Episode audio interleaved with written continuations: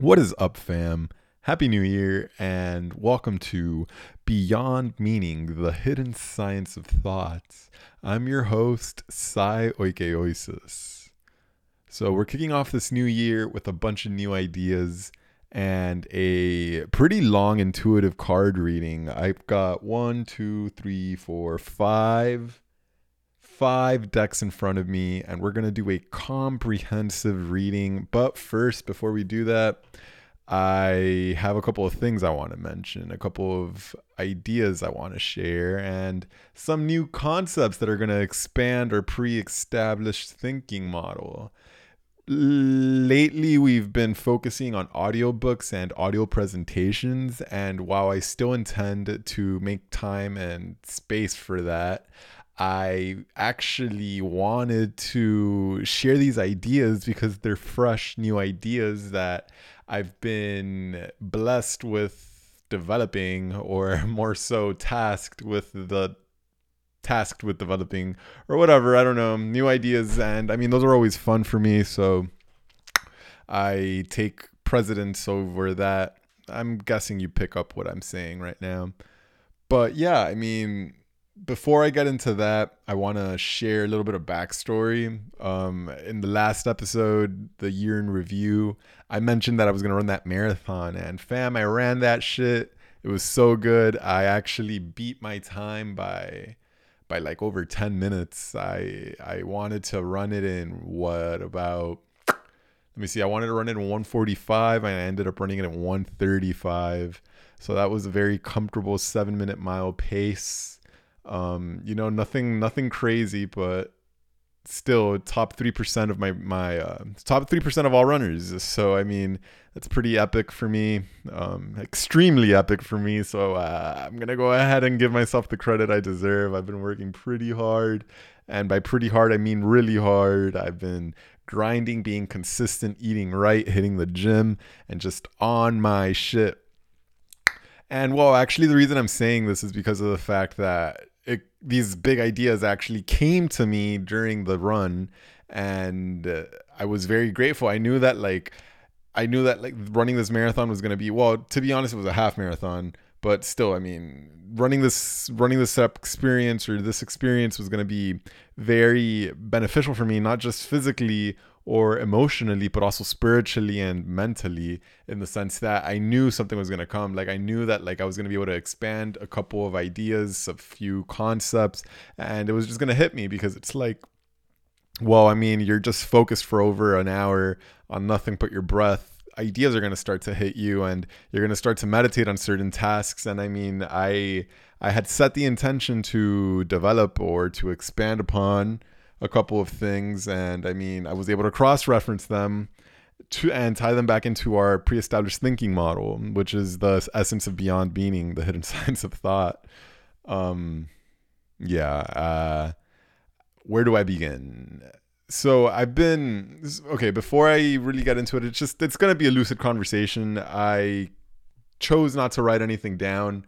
Uh, I might pause, write some stuff down, and just resume recording later. Um, but I'm pretty sure that I want to, for the most part. Ow, excuse me. I just bumped my leg on my desk. Um, for the most part, just explain it lucidly as if I would in a conversation rather than like right but um let's pick up from self-awareness let's talk about self-awareness and then we'll tie that into the essence of what we're trying to discuss. Um so self-awareness right? We we become self-aware at a very young age. Like we gain consciousness from the moment we're born but we gain self-awareness like around seven seven months to a year if my if my psychology developmental psych is acting up. Um but a couple of us uh, granted a handful of us especially those of us that are really interested in this type of stuff uh, had to kind of develop our self-awareness a bit faster than other people in the sense that like we had to become self-aware of ourselves and the needs of the people around us.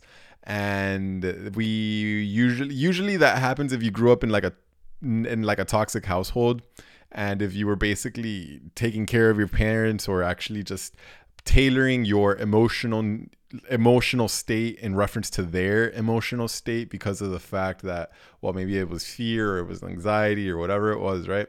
So that forced you to be hyper aware at a very young age or forced well, i'm speaking from personal preference or from personal experience um, what i've learned and how this has impacted me right? Uh, and so through that you've uh, developed a personality that is uh, hyper aware of everything that's going on around you. And you know that's not necessarily a bad thing. It's a bad thing when you are tailoring, like, you know, when you're using that information as a way to change your authenticity because of the fact that, well, you're possibly nervous or you're in a fight or flight response state that forces you to be aware of essentially all the emotional triggers. And, well, let's tie it back to the limbic system, as we've discussed so many times on this show, specifically during season two um, the limbic system is essentially the emotional regulator within the within our brain. Uh, it's tied uh, with the perineal, no, the pineal gland. Excuse me. So essentially, what the limbic system does in this case is it connects you to the emotional state of the environment around you. And based off of the emotions that are present, you're going to either resonate with them or going to be in dissonance with them, depending on whether or not they are in alignment with the type of individual that you are. And uh, for people that were highly empathetic and had to adapt a more advanced state of self awareness at a young age than, like, you know, what they had to, they had to grow up fast, in other words. They molded themselves to the emotional resonance that was in that state of being, be it a good emotional resonance loop or a negative emotional resonance loop, the person would essentially put on a mask in order to try to balance the emotional resonance loop. And actually, I think that for the most part, people who had to do something like this were just surrounded by negative emotional loops and they knew that it was just deteriorating the environment. So they tried to fix it themselves. And I mean, I guess that's kind of like the healer archetype, but um, it's not supposed to be that way. You know, that's not the way to fix the emotional resonance loop because of the fact that you lose yourself in the process.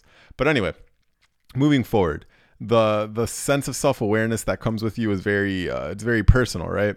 And there's a new concept that I want to introduce into the show called the Cartesian ego well, if one is not averse to using a science fiction scenario, one way of doing this reasoning appears in the path breaking book Reasons and Persons by the Oxford philosopher Derek Parfit.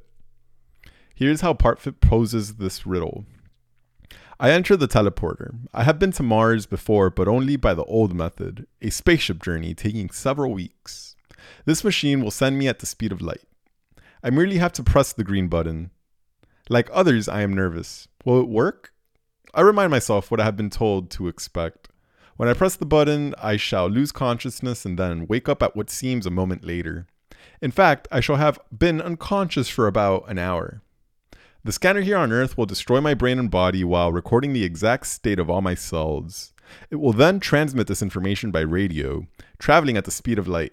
The message will take three minutes to reach the replicator on Mars. This will then create out of new matter, a brain and body exactly like mine. It will be in this body that I shall wake up. Though I believe that this is what will happen, I still hesitate. But then I remember seeing my wife grin when at breakfast today I revealed my nervousness, and she reminded me that she has been often tra- teletransported and that there is nothing to worry because there is nothing wrong with her. I press the button, and as predicted, I lose and seem at once to regain consciousness, but now in a different cubicle. Examining my new body, I find no change at all. Even the cut on my upper lip from this morning's shave is still there. Several years pass, during which I am often teletransported. I am now back in the cubicle, ready for another trip to Mars. But this time, when I press the green button, I do not lose consciousness. There is a whirring sound, then silence. I leave the cubicle and say to the attendant, It's not working. What did I do wrong? It's working, he replies, handing me a printed card. This reads The new scanner records your blueprint without destroying your brain and body. We hope that you will welcome the opportunities with this technical advance. The attendant tells me that I am one of the first people to use the new scanner. He adds that if I stay an hour, I can use the intercom to see and talk to myself on Mars. Wait a minute. I reply, If I'm here, I can't also be on Mars. Someone politely coughs, a white coated man who asked to speak to me in private. We go to his office where he tells me to sit down and pauses. Then he says, I'm afraid that we're having problems with the new scanner. It records your blueprint just as accurately as you will see when you talk to yourself on Mars, but it seems to be damaging the cardiac system which it scans. Judging from the results so far, though, you will be quite healthy on Mars. Here on Earth, you must expect cardiac failure within the next few days. The attendant later calls me to the intercom. On the screen, I see myself just as I do in the mirror every morning, but there are two differences. On the screen, I am not left right reversed, and while I stand here speechless, I can see and hear myself in the studio on Mars starting to speak. Since my replica knows that I am about to die, he tries to console me with the same thoughts with which I recently tried to console a dying friend. It is sad to learn, on the receiving end, how unconsoling these thoughts are. My replica assures me that he will take up my life where I left it off he loves my wife, and together they will care for my children, and he will finish the book that I am writing. Besides having all of my drafts, he has all of my intentions. I must admit that he can finish my book as well as I could. All these facts console me a little. Dying when I know that I shall have a replica is not quite as bad as simply dying. Even so, I shall soon lose consciousness forever. So, the reason I'm choosing to share this story is because of the fact that it really illustrates the concept that I'm trying to propel. And I think that it's better to proceed with an example such as this one rather than just to try to explain it with like abstract thoughts and abstract context. But yeah, so in the first part, we worry along with Parfit whether he will truly exist again. And after he is atomized on Earth, and the signals carrying his ultra detailed blueprint reached Mars and directed the construction of a new body, we fear that a newly built person will merely be someone who looks precisely like and thinks precisely like Parfit, but is not Parfit. Soon, however, we are relieved to find out that our worries are unfounded. Parfit himself made it down to the last tiny scratch. Great. And how do we know that he did, though? Well, it's because he told us so. But which he is it that gives us the good news? The philosopher author, or is it Derek Parfit, the intrepid space voyager? It is Parfit the space voyager. As it happens, Parfit the philosopher is just so spinning a good yarn, doing his best to make it sound terribly realistic. But we soon find out that in fact, he doesn't believe in several parts of his own story. The second episode in his fantasy starts out by contradicting the first one. When we find out that the new scanner is in contrast to the old one, doesn't destroy the original, we go right along with the tactic idea that Parfit, the intrepid space voyager, had not voyaged anywhere. We don't question his stepping out of the cubicle on Earth because he's still here. Oh, but what mindless pushovers we are. Whereas we bought right into the teleportation equals travel theme of episode 1, falling for it hook, line, and sinker. We seem, in episode 2 to have unthinkingly taken the path of least resistance, which runs something like this. If there are two different things that look like, think like, and quack like Derek Parfit, and if one of those things is located where we last saw Parfit, and the other one is then seems further away, then by God, the close one is obviously the real one, and the far away one is just a copy, a clone, a counterfeit, an impostor, a fake. This already is plenty of food for thought. If the copy on Mars is a fake in episode 2, why wasn't it a fake in episode 1? Why were we such thinkers when we read episode 1? We naively bought into his wife's reassuring smile at breakfast, and then, when he stepped out of the Martian cubicle, the telltale nick of his face convinced us beyond all doubt. We took his word for it that it was indeed he who was stepping out of the cubicle, but what else could we have done or expected? Was the newborn body going to step out of the cubicle and proclaim, Oh, horrors, I'm not me. I'm someone else who merely looks like me and who has all my memories, stretching all the way back to childhood and even my memory of breakfast only a few moments ago with my wife? I'm just a sham. Oh, but such a good one. Of course, the newly built Martian is not going to utter something incoherent like that because he would have no way of knowing that he is a fake. He would believe for all the world that he is the original Derek Parfit only moments ago disintegrating in the scanner on Earth. After all, that's what his brain would tell him, since it's identical to Derek Parfit's brain. This shows that we have to treat claims of personal identity, even ones coming straight from the first person's mouth, with extreme caution. Well, then, given our no nonsense attitude, what should we think about episode 2? We have been told that Parfit, the would be space voyager, instead stepped out of his cubicle on Earth and with heart damage. But how do we know that that one is Parfit? Why didn't Parfit, the storyteller, tell us the story from the vantage point of the new Martian who also calls himself Derek Parfit? Suppose the story had been told this way. The moment I stepped out of the Martian cubicle, I was told the terrible news that the other Parfit, that poor fellow way down on Earth, had suffered cardiac damage and beaming me up here. I was devastated to hear it. Soon he and I were talking on the phone, and I found myself in the odd position of trying to console him just as I had recently consoled a dying friend. If it had been recounted sufficiently smoothly, we might not have been able to resist the thought that this body, the Mars born one, is really David Parfit. Indeed, Derek Parfit, the skilled philosopher storyteller, might even have gotten us to imagine that the earthbound body with the damaged heart was merely a pretender to the unique soul linked by birth and by divine decree to the name Derek Parfit. It seems that the way in which a science fiction scenario is related is crucial in determining our intuitions about its credibility. This is a point that Dan Dennett has made many times in his discussion of philosophers' crafty thought experiments. Indeed, Dan Dennett calls such carefully crafted fables intuition pumps, and he knows very well whereof he speaks, since he has dreamt of and drank upon some of the most insight providing intuition pumps in the field of philosophy of mind. The key question raised by Parfit's tale is this where is Space Voyager Derek Parfit really after the teletransportation has taken place in episode 2? Put otherwise, which of the two claimants to being Parfit is really Parfit? In episode 1, Parfit, the storyteller, plants a most plausible seeming answer, but then in episode 2, he just as plausibly undermines that answer. You're probably asking yourself, which of the two would I be?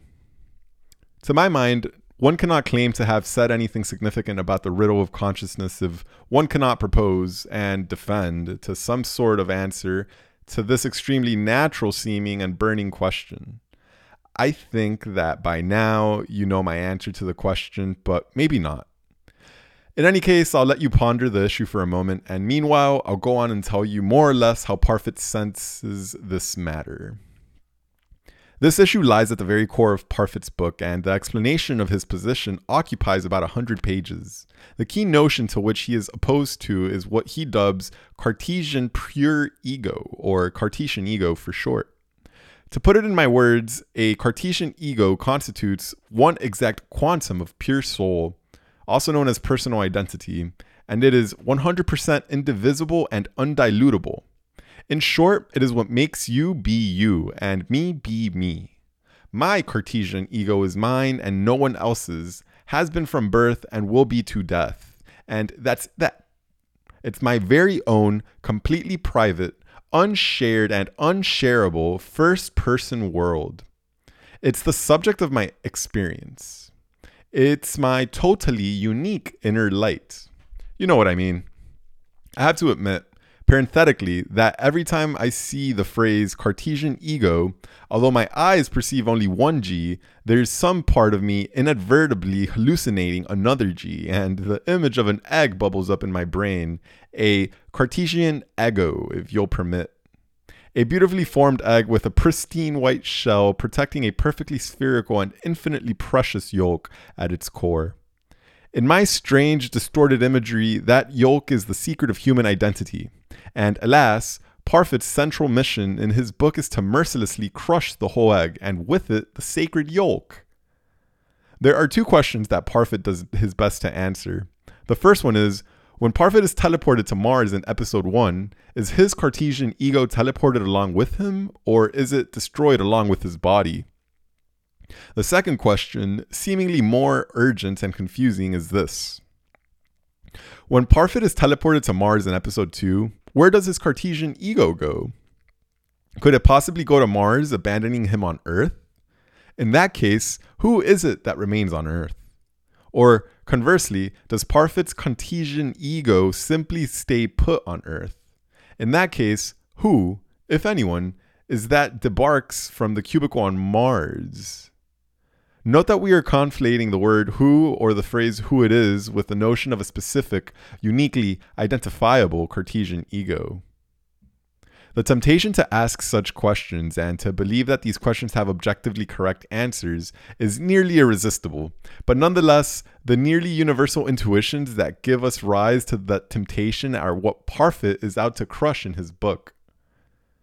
To be more specific, Parfit staunchly resists the idea that the concept of personal identity makes sense. To be sure, it makes sense in the everyday world that we inhabit, a world without telecloning or fanciful cut and paste operations on our brains and minds. The fact is, we all more or less take for granted this notion of Cartesian ego in our daily lives. It is built into our common sense, into our languages, and into our cultural backgrounds as profoundly, as tactically, as seamlessly and invisibly as is the notion that time passes or the notion that things that move preserve their identity. But Parfit is concerned with investigating how well the primordial notion of Cartesian egos stands up under extreme and unprecedented pressures. As a careful thinker, he is doing something analogous to what Einstein did when he imagined himself moving at or near the speed of light. He is pushing the limits of classical notions. And like Einstein, he finds that classical worldviews do not always work in worlds that are very different from those in which they were born and grew. In his hundred or so pages of musings on this issue, Parfit analyzes many thought experiments, some dreamt up by himself and some by other contemporary philosophers, and his analysis is always keen and clear. I have no intention to reproduce here those thought experiments or his analysis, but I will summarize what his conclusions are. The essence of his position is that when pushed to its limits, personal identity becomes an indeterminable notion, in extreme circumstances, such as episode 2, the question, which one of them I, has no valid answer. Our intuitions, as we grow up on planet Earth, have not prepared us for anything in the least like a non destructive teleportation scenario, and so we clamor for a simple, straightforward answer. Yet somehow, we also intuit that none will be forthcoming. After all, we could invent episode 3 featuring a destructive teleportation scenario as in episode 1, but with signals simultaneously sent out to receiving stations on Venus and on Mars. In this scenario, shortly after the destruction of the original Parfit body and brain, two brand new Parfits, both complete with shaving nicks, would be assembled more or less simultaneously on the two planets, and now there really doesn't seem to be any valid claim of primacy for either one above the other, Unless, of course, you argue that the first one finished should get to claim the honor of the Cartesian ego. But in that case, we can simply posit that they are assembled in synchronicity, thus bearing that easy to escape route. To our everyday, down home minds, it is very stark and very simple. One of the parfits is a fake. We cannot imagine being in two places at once, so we think. Either I've got to be the Venus one, or the Mars one, or neither one. And yet, none of these answers is the least bit satisfying to our classical intuitions. Parfit's own answer is actually closer to the thought that I brusquely dismissed in the previous paragraph that we are in two places at once. I say it's closer to that answer rather than saying that it is that answer because Parfit's view, like mine, is that these things seem so black and white to us actually comes in shades of gray. It's just that in ordinary circumstances, things are always so close to being pure black and white that any hints of grayness remain hidden from view. Not only thanks to the obvious external fact that we all have separate physical brains housed in separate physical skulls, but also thanks to an extensive web of linguistic and cultural conventions that collectively and subliminally insist that we each are exactly one person and which implicitly discourage us from imagining any kind of blending, overlapping, or sharing of souls. There is also, I cannot deny it, an absolute certainty deep down in each of us that I cannot be in two places at once. Parfit takes great pains to give other kinds of evidence about the possibility of spread out identity. In fact, he eschews the term personal identity, preferring to replace it by a different term, one less likely to conjure up images of indivisible soul quanta, analogous to unique factory issued serial numbers or government issued ID cards. The term Parfit refers to as psychological continuity, by which he means what I would tend to call psychological similarity. In other words, although he doesn't propose anything that would smack of mathematics, Parfit essentially proposes an abstract distance function, what mathematicians would call a metric, between personalities and personality space, or between brains, although at what structural level brains would have to be described in order for this, and I quote, distance calculation to take place is never specified, and it is hard to imagine what that level might be. Using some sort of mind to mind metric, I would be very close to the person I was yesterday, slightly less close to the person I was two days ago, and so forth. In other words, although there is a great degree of overlap between the individual self, we nonetheless standardly choose to consider them identical because it's so convenient and so natural and so easy. It makes life much more simpler. This convention allows us to give things, both animate and inanimate, fixed names and to talk about them from one day to the next without constantly having to update our lexicon. Moreover, this convention is ingrained in us when we are infants, at about the same Piagetian developmental stage as that in which we learn that when a ball rolls behind a box, it still exists, even though it's not visible and may reappear even a second or two later on the other side. To dismantle unconscious beliefs that are so deeply rooted and that have such a degree of primacy in our worldview is an extremely daunting and bold undertaking. Compared in subtlety and difficulty to what Einstein accomplished in creating special relativity, and what a whole generation of brilliant physicists, with Einstein at their core, collectively accomplished in creating quantum mechanics. The new view that Parfit proposes is a radical re- reperception of what is to be, and in certain ways, it is extremely disturbing, and in others, it is extremely liberating. Parfit even devotes a page or two to explaining how this radical new view on human existence has freed him up and profoundly changed his attitudes towards his life, his death, his loved ones, and other people in general. In chapter 12 of Reasons and Persons, boldly entitled Why Our Identity is Not What Matters, there is a series of penetrating musings, all of which have wonderfully provocative titles. Since I so much admire this book and its style, I will simply quote those section titles for you here, hoping thereby to whet your appetite to read it. Here they are Divided Minds. What explains the unity of consciousness? What happens when I divide? What matters when I divide? Why there is no criterion of identity that can meet two plausible requirements. Wittgenstein and Buddha. Am I essentially my brain? And finally, is the true view unbelievable? Even though all eight of these sections are rife with insight, it is the last section that I admire the most, because in the end, Parfit asks himself if he really believes in the edifice he has just built. It is as if Albert Einstein had just realized that his own ideas would bring Newtonian mechanics crashing down in rubble and then paused to ask himself, do I really have such deep faith in my own mind's pathways that I can believe in this bizarre, intuition defining conclusion which I have reached? Am I not being enormously arrogant in rejecting a whole self consistent web of interlocking ideas that were carefully worked out by two or three centuries worth of extraordinary physicists who came before me? And although Einstein was exceedingly modest throughout his lifetime, his answers to himself was in effect, yes, I do have this strange faith in my own mind's correctness. Nature has to be this way no matter what other people have said before me. I have somehow been given the opportunity to glimpse the inner logic of nature more deeply and more accurately than anyone else before me has. I am unaccountably lucky in this fact, and though I take no personal credit for it, I do wish to publish it so that I may share this valuable vision with others.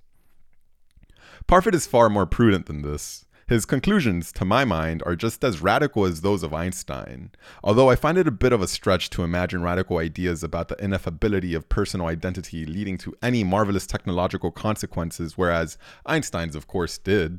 But he is not quite as convinced of them as Einstein must have been. He feels confident, but not absolutely confident of his edifice of thought. He doesn't think that it will start to shake and soon tumble down if he stands on it, but then again, he admits that it just might as well do so. Let us hear him express himself on this topic in his own words. The philosopher mind of Thomas Nagel once claimed that even if the reductionist view is true, it is so psychologically impossible for us to believe this. I shall, therefore, briefly review my arguments given above. I shall then ask whether I can honestly claim to believe my conclusions. If I can, I shall assume that I am not unique. There would be at least some other people who can believe the truth. A few pages later, I have now reviewed the main arguments for this reductionist view. Do I find it impossible to believe this view? What I find is this I can believe this view as an intellectual or reflective level. I am convinced by the arguments in favor of this view, but I think it likely that at some other level I shall always have doubts. I suspect that reviewing my arguments would never wholly remove my doubts. At the reflective or intellectual level, I would remain convinced that the reductionist view is true, but at some lower level, I would still be inclined to believe that there must always be a real difference between some future person's being me and his being someone else. Something similarly is true when I look through a window at the top of a skyscraper. I know that I am in no danger, but looking down from this dizzying height, I am afraid. I would have a similar irrational fear if I was about to press the green button. It is hard to be serenely confident in my reductionist conclusions. It is hard to believe that personal identity is not what matters. If tomorrow someone will be in agony, it is hard to believe that it could be an empty question whether this agony will be felt by me. And it is hard to believe that if I am about to lose consciousness, there may be no answer to the question Am I about to die? I must say, I find Parfit's willingness to face and share his self doubts with his reader to be extremely rare and wonderfully refreshing. In the last paragraph quoted above, Parfit alludes to thought experiments invented by philosopher Bernard Williams and partially by himself. In other words, invented by a Williams Parfit hybrid with who we can call Bernick Wolfitz in which he is about to undergo a special type of neurosurgery whose exact nature is determined by a numerical parameter, namely, how many switches will be thrown. What do the individual switches do? Each one of them converts one of Parfit's personality traits into a different personality trait, belonging to none other than Napoleon Bonaparte. And I literally mean none other than, as I will shortly explain. For example, one switch makes Parfit far more irascible, Another switch removes his repugnance at the idea of seeing people killed, and so forth. Note that it is in his previous sentence I used the proper noun Parfit and the pronouns his, which presumably is an unambiguous reference to Parfit. However, the whole question here is whether or not such usages as are legitimate. If switch after switch were thrown, converting Parfit far more and more into Napoleon, at what stage would he, or rather, at what stage would this slowly morphing person simply be Napoleon? As I have already made clear, asking exactly where along the lines the switchover would take place makes no sense from Parfit's point of view, for what matters is psychological continuity. And that is a feature that comes in all shades of gray if not a zero out of one matter, not an all or nothing. A person can be partially Derek Parfit and partially Napoleon Bonaparte, and drifting from the one to the other as the switches are thrown. And this doesn't merely mean that this person is becoming more and more like Napoleon Bonaparte, it means that this person is really becoming Bonaparte himself. In Parfit's view, the Cartesian ego of Napoleon is not indivisible, nor is that of Derek Parfit. Rather, it is as if there were two, a slider on a wire, and the two individuals can be merged or morphed arbitrarily by sliding that slider into any desired position on the wire. The result is a hybrid person a tenth or a third or a halfway of a three quarters of the way between the two ends. Whatever proportions one wishes, ranging from Derek Parfit to Darren Parfit, or to Deron Parpetier, to Delon Parpetier, or to Doilion Parparate, to Deolian Panapart, to Napoleon Bonaparte, to Napoleon Bonaparte. Most people, unlike Parfit, want there to be and are convinced that there must be at each point along the spectrum of cases a sharp yes or no answer to the question Is this person Derek Parfit? This is the classical view, of course, the views that take for granted the notion of Parfit's own Cartesian ego. And so most people are putting it into the awkward position of having to say that there would be a, partic- a particular spot along the wire at which all of a sudden, without warning, at that instant when the slider passes it, the Cartesian ego of Parfit would poof out of existence to be replaced by that of Napoleon Bonaparte where only a moment ago we had been dealing with a somewhat personality modified Derek Parfit, but still, and all a Derek Parfit who genuinely felt Derek Parfit's feelings. Now we suddenly have a modified Napoleon Bonaparte, and he feels Napoleon's feelings and not that of Parfit's whatsoever. I might add, by the way, that I think the word who is sometimes granted a bit too much subliminal power, in much the same way as the personal pronouns, and I quote he and she, in the 1980s, Pamela McCorduck wrote a history of artificial intelligence with the provocative and ingenious title Machines Who Think. The word who in the title conjures up an image radically different from our knee jerk associations with standard machines, such as can openers, refrigerators, typewriters, computers, etc. It suggests that with at least certain machines, there is someone in there, or as Thomas Nagel would say, there is something it is like to be that machine. It implicitly suggests, once again, a sharp black and white dichotomy between a set of hypothetical machines that think and a different set of hypothetical machines who think. It has often seemed to me that ultimately, when I am thinking about who my closest friends are, it all comes down to how they are how they smile, how they talk, how they laugh, how they listen, how they suffer, how they share, and so on. I think to myself that the innermost essence of each friend is made up of thousands of such hows, and that's the collection of hows is the answer, the full answer to who is this person. It may seem that this is it may seem that this is a third person perspective and that it takes away or even denies the whole first person perspective. It may seem to shortchange or even to casually dismiss the, and I quote, I. I don't think so, however, for I think that even to itself, that is an all I. I don't think so, however, for I think that even to itself, that is all an I is. The rub is, an I is very good at convincing itself that it is a lot more than that. In fact, that is the entire business that the word I is in. I has a vested interest in continuing the scam, even if it is his own victim. At long last, we return to the Venus versus Mars enigma of episode 3. I have already told you that Parfit somehow sidesteps the question by simply denying the existence of Cartesian egos, and thus saying that the question has no meaningful answer. But in his book, he also refers quite often to what he terms double survival, which means essentially that he is a simultaneously in two places at once.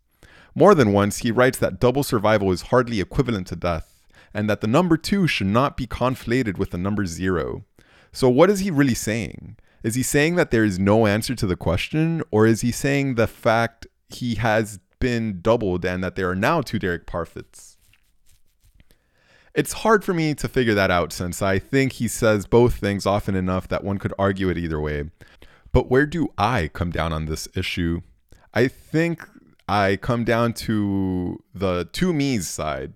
At first, this almost sounds as if I am embracing the Cartesian ego theory, just imagining that the egg is cloned and two identical Cartesian egos come to exist, one on Venus and one on Mars. But then, the which one is me? It sounds as if I haven't answered the question at all, or as if I want to have my egg on Mars and eat it too on Venus. In order to regain some semblance of consistency, I need to return to the I notion that is fundamentally, in the end, a hallucination. Let's let episode 3, my teleportation scenario with fresh copies on Venus and Mars and no copies left on Earth, apply to me instead of Parfit. In that case, each of the new brains, the one on Mars and the one on Venus, is convinced that it is me. It feels just like it always felt to be me. The same old urge to say, I am here and not there, zooms up in both brains as automatically as when someone taps my knee and my leg jerks upwards. But my knee jerk reflexes or not, the truth of the matter is that there is no thing called, and I quote, I. No hard marble, no precious yolk protected by a Cartesian eggshell. There are just tendencies and inclinations and habits, including verbal ones. In the end, we have to believe both I, as they say they are, this one here is me, at least to the extent that we believe the me is here and the you is there. This one here is me saying this and insisting on this truth is just as a tendency, an inclination, a habit, in fact, a knee jerk reflex, and it is no more than that, even though it seems to be a great deal more than that. Ultimately, the I is a hallucination, and yet, paradoxically, it is the most precious thing we own. As Dan Dennett points out in Consciousness Explained, an I is a little like a bill of paper money. It feels as if it is worth a great deal, but ultimately, it is just a social convention, a kind of illusion that we all tacitly agree on without ever having been asked, and which, despite being illusory, supports our entire economy. And yet the bill is just a piece of paper with no intrinsic worth at all. Okay, sit with that for a minute. We're going to transition into something else. Um, so yeah, if being in two or more places at once seems to make no sense, think about reversing the roles of space and time. That is, consider that you have no trouble imagining that you will exist tomorrow and also the next day. Which one of those future people will really be you? How can two different yous exist, both claiming your name? Ah, you reply, but I will shortly be getting there, like a train pulling through different stations. But that just begs the same question. Why is the same train if in the meantime it has dropped some passengers off and picked others up, perhaps changed the car to maybe even its locomotive. It is simply called Train 641, and that's why it is the same train. It's a linguistic convention, and a very good one, too. It is a very natural convention in the classical world in which we exist. If train 641, heading east from Milano, always were to split up in Verona into two pieces one that headed north to Bolzano and one that continued eastwards to Venice, then we would probably not call either half train 641 any longer, but would give them two separate numbers. But we could also call them train 641A and 641B, or even just leave them both as train 641. It might happen, after all, that upon reaching Bolzano, the northern half always veers suddenly eastward, and likewise that upon reaching Venice, the eastern half always veers suddenly northward, and the two halves always rejoin and fuse together in Belluno, on their way, or rather on its way, to Udine. You may object that trains have no inner perspective on that matter, that 641 is just a third person label rather than a first person point of view. All I can say is that is very tempting viewpoint, but it is to be resisted. Trains who roll and trains that roll are the same thing, at least if they have sufficiently rich representational systems that allow them to wrap around a self representation. Most trains today don't, in fact, none of them do, so we don't usually give them the benefit of the who pronoun. But maybe someday they will, and then we will. However, the transition from one pronoun to the other won't be sharp and sudden. It will be gradual, like the fading of the belief in the Cartesian ego as people grow in sophistication. And with all of this being said, the tone that you might be thinking at this point is more along the lines of, well, should I or should I not believe in the Cartesian ego? Or is it or is it not valid? Or any sort of things that are along that sort of nature. And you know, that's actually the intention and the point of it all. You're supposed to internalize it for yourself and make it your own thing. You're supposed to attach what you've just heard and you're supposed to kind of bounce it off of your current worldview and your intuitive understanding of what you believe to be the actual foundation of where you begin and where others where you begin and where you end etc so it's not really any sort of black and white, as we've just discussed. It's more of a gray area, and a gray area where you can choose to be on either end of the slider. It's up to you. And there's ultimately no right or wrong answer, since it's obviously just philosophy. Uh, but it's worth exploring and it's worth challenging your pre held beliefs and seeing where they take you. But with this tone being said, I would like to transition into the reading that I said I wanted to do. Um, I do have five decks. Uh, we're all going to draw, or we're going to draw at least one card from each deck.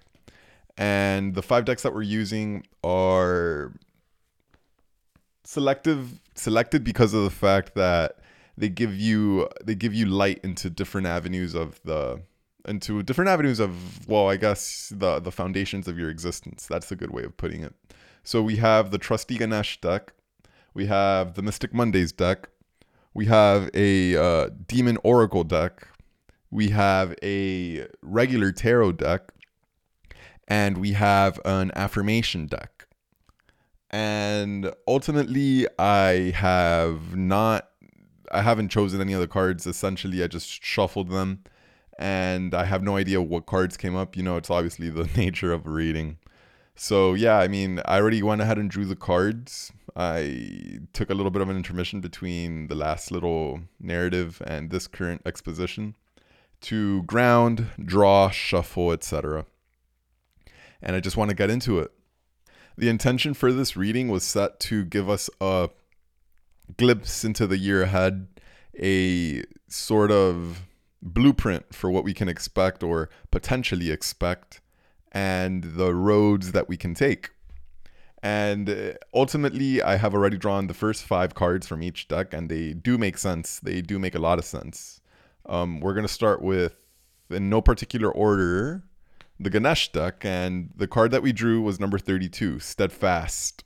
Well, Steadfastness and we're being beckoned to not waver back and forth or essentially be moved by the circumstances that may or may not be surrounding us at this time.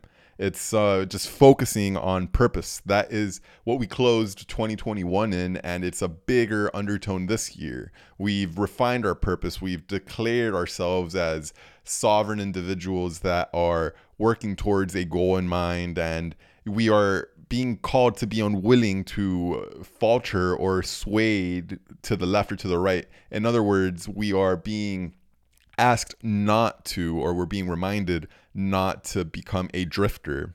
Ganesh is revealing to you that your efforts are not futile, even if you're not exactly seeing the results right now, but you are seeing the results. You're seeing results even though they might not be where you want them to be and you're going to continue to grow. And it's just a reminder that you are an immovable object and that you are strong and that you know where you need to be.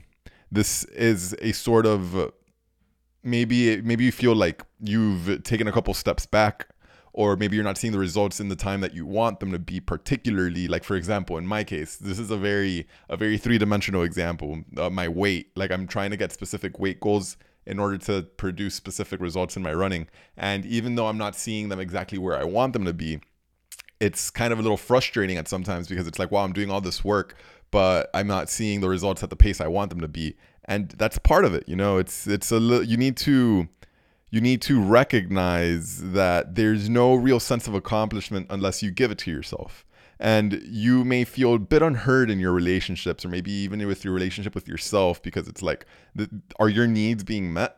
Are you meeting your own needs? Because you know your boundaries and you know how to reach your boundaries. But maybe there's an air that lies in the fact that you in your heart you really feel that your struggle is hopeless and that is essentially what you need to remove from your mentality. You may recognize it on an intellectual level, but you are easily shaken when you reach, when you see a little itty bit of adversity, or when you don't necessarily see the fruit of your labors being being granted. But don't worry, Ganesh is here and he removes these obstacles. Uh, you'll see in the picture that he is riding an elephant, and the elephant is to engage you in the energy of the elephant spirit. Elephants can teach you kindness, dedication, and communication in relationships as a very powerful tool to make your requirements or to manifest your destiny. They remind you that it is necessary to keep relationships alive, trusting, and loving, whether that relationship is with friends, family, or partners. A deep faith in all creatures with which they have relationships. Elephants are tough when protecting others and gentile when nurturing them. The matriarch leads in a way that is both gentle and ex- inclusive. Elephants are able to communicate telepathically. When you draw this card, your ability to truly listen to others is enhanced. Do whatever is necessary to safeguard your resolve. You are receiving guidance that is the time to dig in, to go within. Remain focused and do not get caught up in trying to create a change. The energy in your job or relationship is ever changing, and Ganesh is asking you to ask him to call upon strength for you to be able to persevere through the essential well, through essentially what's going on right now, whatever that may be. Stay committed and stay on track. Do not give up. And you will see that the change that you were looking for is just right around the corner. That's essentially the undertone. You know, it's just like continuing to work on what you're seeing despite not always seeing effort. It's the consistency. Uh, it's the consistency undertone that we've been playing upon for the last couple of episodes, the last couple of months, etc. And it's pretty big in our collective as I'm seeing. Now, transitioning into the next deck, uh, you've never seen a reading from this deck in this podcast before, but um, as I wanted to bring a little bit of everything into this reading, I went ahead and drew from this deck. And again, um, the symbology is only meant to illustrate specific things into your subconscious or into your personal psyche. It doesn't necessarily mean that there's like actual demonic entities or anything like that, unless, of course, you're calling them yourself and this is the energy that you choose to work with. But ultimately, it's all up to you. And this is essentially just a sort of divination or energy reading that is going to take the shape and archetype of this specific deck, but it doesn't necessarily imply malignancy or anything along those lines. And it's important for me to tell you this because of the fact that it's important for you to know. But yeah, um, the card that we drew was Flavros. Uh, the the Duke of Hell, who is a general in command of 20 or 36 military units, according to the Weyer's Pseudonomonarchia Daemonium. His appearance is that of a ferocious leopard, and it is fitting to his military prowess. He can also transform into the shape of a man, but his eyes will retain the fires of his infernal origin. Flavros is said to be a liar who will beguile those who conjure him and try to coerce them under his command. He can, however, be bound with a magical triangle, in which only he will tell the truth. However, that seems to be a test as far as Flavros is concerned. Once he is proudly, properly bound, uh, excuse me, uh, the he is very glad to help you and more than willing to converse about heaven and hell and all the like. Um, yeah, so I mean, it is as if he lies to those that don't that don't deserve him, that he does not believe worthy of or prepared for his presence. But once satisfied, he will give his full assistance and attention to them. In terms of divination, it's just reminding you to focus on unlikely allies. Nurture all the plants in your garden and pull the weeds out of the out of the roots or pull the weeds from the root and you will continue to grow. It's it's essentially like how can you grow? Well, you need to look at unlikely allies. It's like all right, so look in your circle. Look at all the connections that you truly have and look at all the things that you can see. And what is it that you have not been essentially appreciating beyond the face value. How how can you return to something that you've seen in the past or in the present and make it more of a personal experience? So maybe for me in my case it could be it could be connecting with people who it could be connecting with a specific someone and talking about something in specific that you may know yourself. Essentially maybe some ideas that you know you wouldn't agree with but um, for example, um, radical Christianity is not for me, but maybe speaking with a radical Christian will give me the perspective that I need. This is not, I'm not saying I'm lacking perspective or anything, but that's just a very random example. Um yeah, yeah, yeah. So uh, in all in other words, it's like can do you actually deserve the do you actually deserve the fruit or the rewards that you want or is it just a sort of mental masturbation that you think you deserve, sense of entitlement? And the hard work, the steadfastness is what's going to be able to act as the catalyst in order for you to draw upon that power, that reward, that glory that you are so seeking. And as we transition into the next reading, the Ace of Wands is the card that we did go ahead and draw. And the Ace of Wands, as we know and have been told many times, well, through the arcana and all this stuff, the Ace of Wands is essentially how you go ahead and you manifest and the will and the guile to be able to go ahead and create the actual reality that you want. It's talking about your inspiration. It's talking about your awareness, your illumination, and your potential to go for it. You have awakened your unlimited potential by stepping deeper into your calling and into your personal power. You know the signs and they are clearly speaking to you. And the Ace of Wands is what encourages us to become unapologetic in the process of chasing our dreams. Take up as much space as you need and allow yourself to expand. You can do anything that you set your mind to, and there is nothing holding you back. The Ace of Wands is hallmarking this energy to you. Instincts over intellect. Follow your gut, and this will serve you the best at this time. Illumination and inspiration are surrounding you. You are aware and you are finding the support that you need in this breakthrough moment of your personal life. Listen to your intuition and what it has to say because you have developed it. You can trust it and go all in in manifesting your desires so that you can watch them flourish over time. Your consistency has been created and you will take the time to level up with your fiery ambition and you will burn everything in your path. The possibilities are endless and the opportunities are bountiful. That's honestly such a powerful card as we transition into the following deck where we drew the hermits. And as we know the hermits is essentially the well the loner guy that just see that well is finding wisdom and you're soul searching and reflecting and you're just finding truth. And in this moment you are continuing to develop yourself. You've gone within and you're focusing on your craft, you're refining your art because you know that only you can refine it. It's only you against yourself at the end of the day. There is no real opposition other than the other than yourself.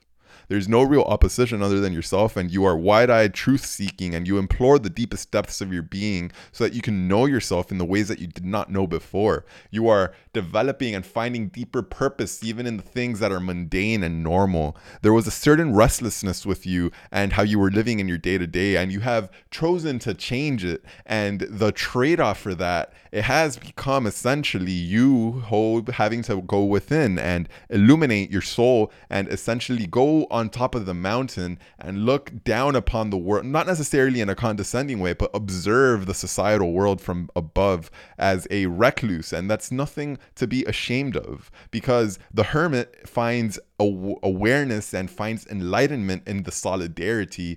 And it's a choice. It's a choice. You know i mean some argue that the hermit is actually odin the archetype of odin uh, well, Odin as a as an older man rather than as a younger man, and Odin is the hallmark of wisdom. He hung, well, as we know, he hung from the world tree, and in the uh, in the search of wisdom, and it's essentially what you're trying to do. You're it's like your purpose is why do i want to know more? How do i know more? Why is it that i am trying to find deeper meaning in the meaningless? And why is it that this is applying to my life. Well, once you find that meaning and you transmute it into action, you have that effect on those around you. And ultimately, it's a ripple effect because, as I've said before, the effects that you have on the people around you will have effects on the people around them. And then ultimately, the people around them will meet other people and other people and other people. And it's a chain of events. And your soul searching has been a solo journey, right? But you may be finding yourself withdrawing from social activities and retreating inside out of choice.